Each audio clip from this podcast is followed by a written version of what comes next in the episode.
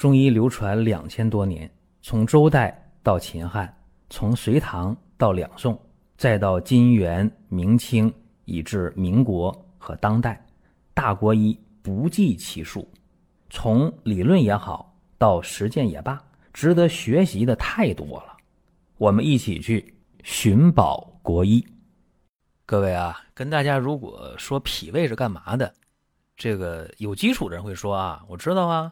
这个脾呀是运化，胃呢是受纳，哎，啥意思呢？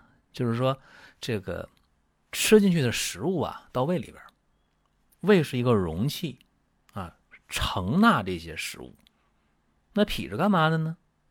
脾是帮胃去把这个食物的精华营养吸收了、转化了，就这个意思。所以呢，脾胃为后天之本呐，气血生化之源。这一脾一胃，它是一脏一腑一表一里，一纳一运啊，互为阴阳，是这么一个关系。这个是有基础的朋友一听啊，明白。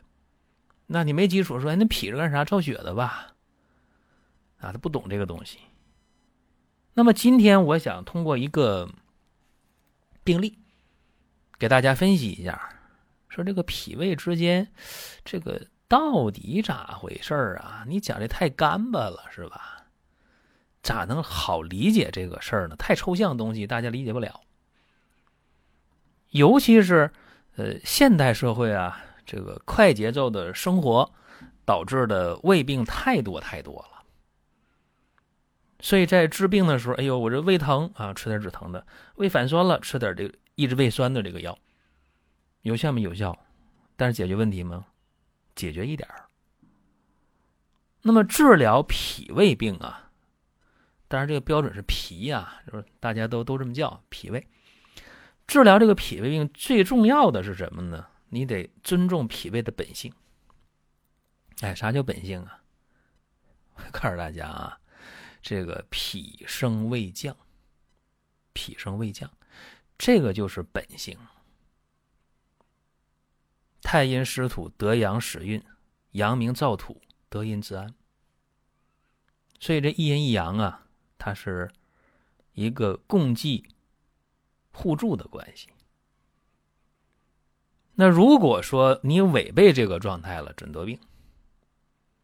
还是啊，用病例说话，大家好理解。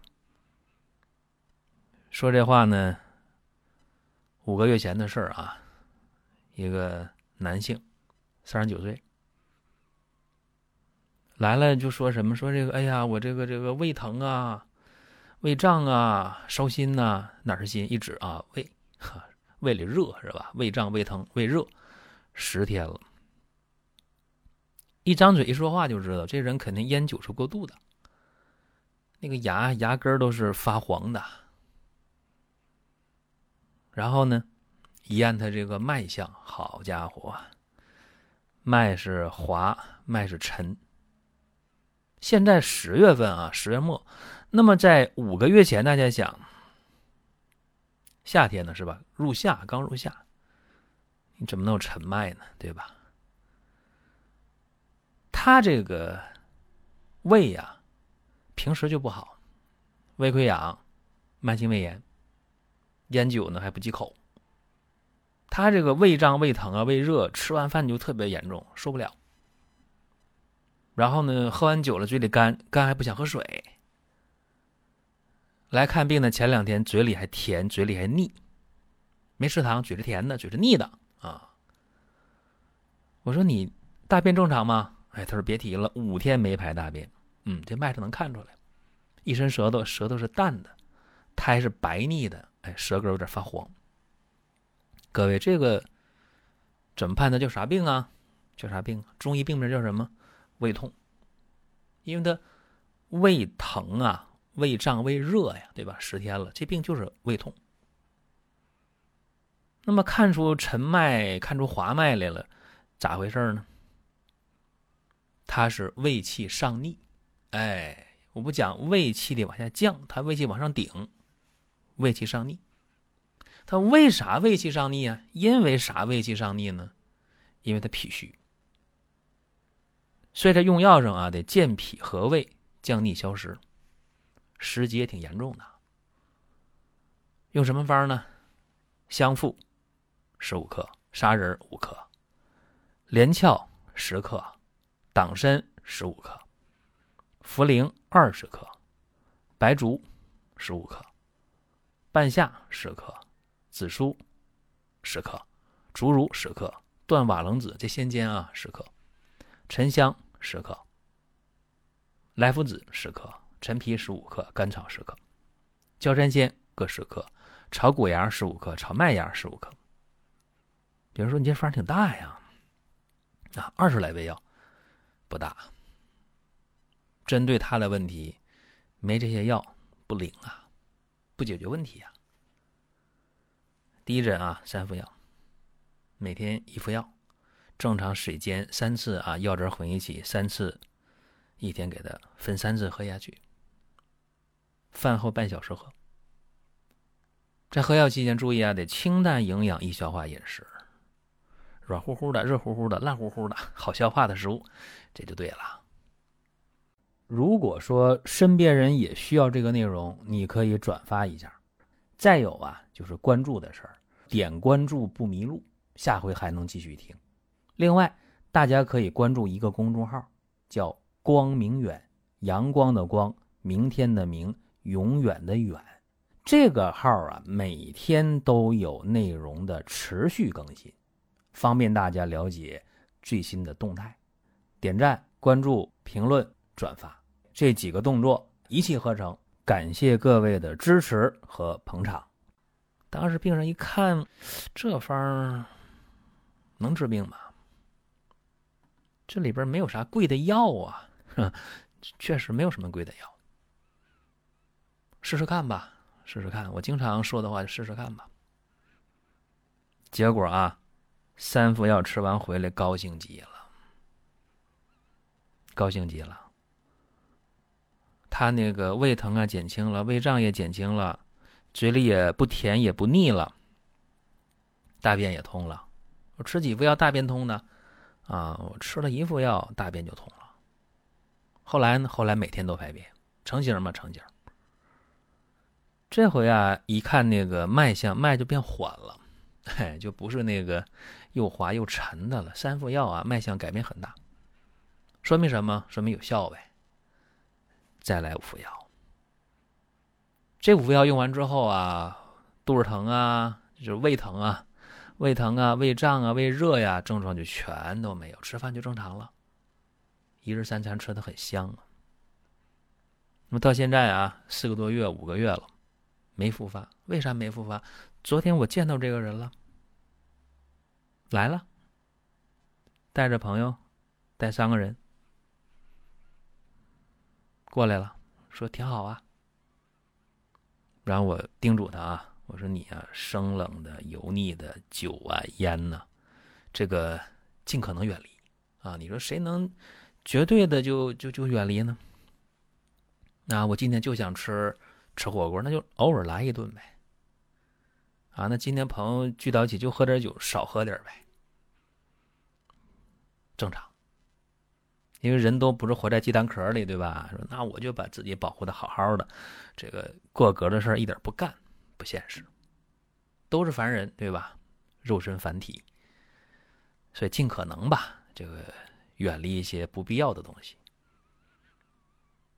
那么针对这个问题，有人说：“那你用的这个方子啊，怎么回事呢？什么方啊？香砂六君子，对吧？香砂六君子汤，益气健脾、疏补化痰的。